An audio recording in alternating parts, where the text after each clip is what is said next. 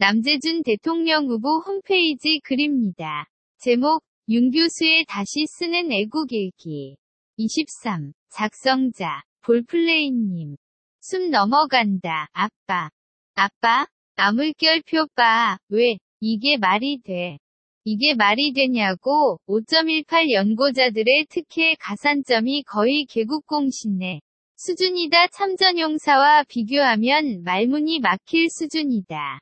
현대판 음서제도라고 하기에도 해도 해도 너무한다. 제대군인들이 누리는 1%의 가산점 가지고 남성현대 성재기 대표가 한강물의 투신자 살할 정도인데 광주 사태 가담자들이 누리는 10%의 특혜는 전 세계인이 보더라도 웃음거리에 불과한 해괴망측한 편법 불법이고 자라나는 우리 아이들이 아빠, 아빠는 왜 광주에서 안 태어나서 내가 취직하려는데 가산점이 없는 거야? 할 정도가 아닌가? 이게 말이 된다고 보는가? 근데 아빠 이런 건 도대체 누가 만드는 거야? 정치인, 그럼.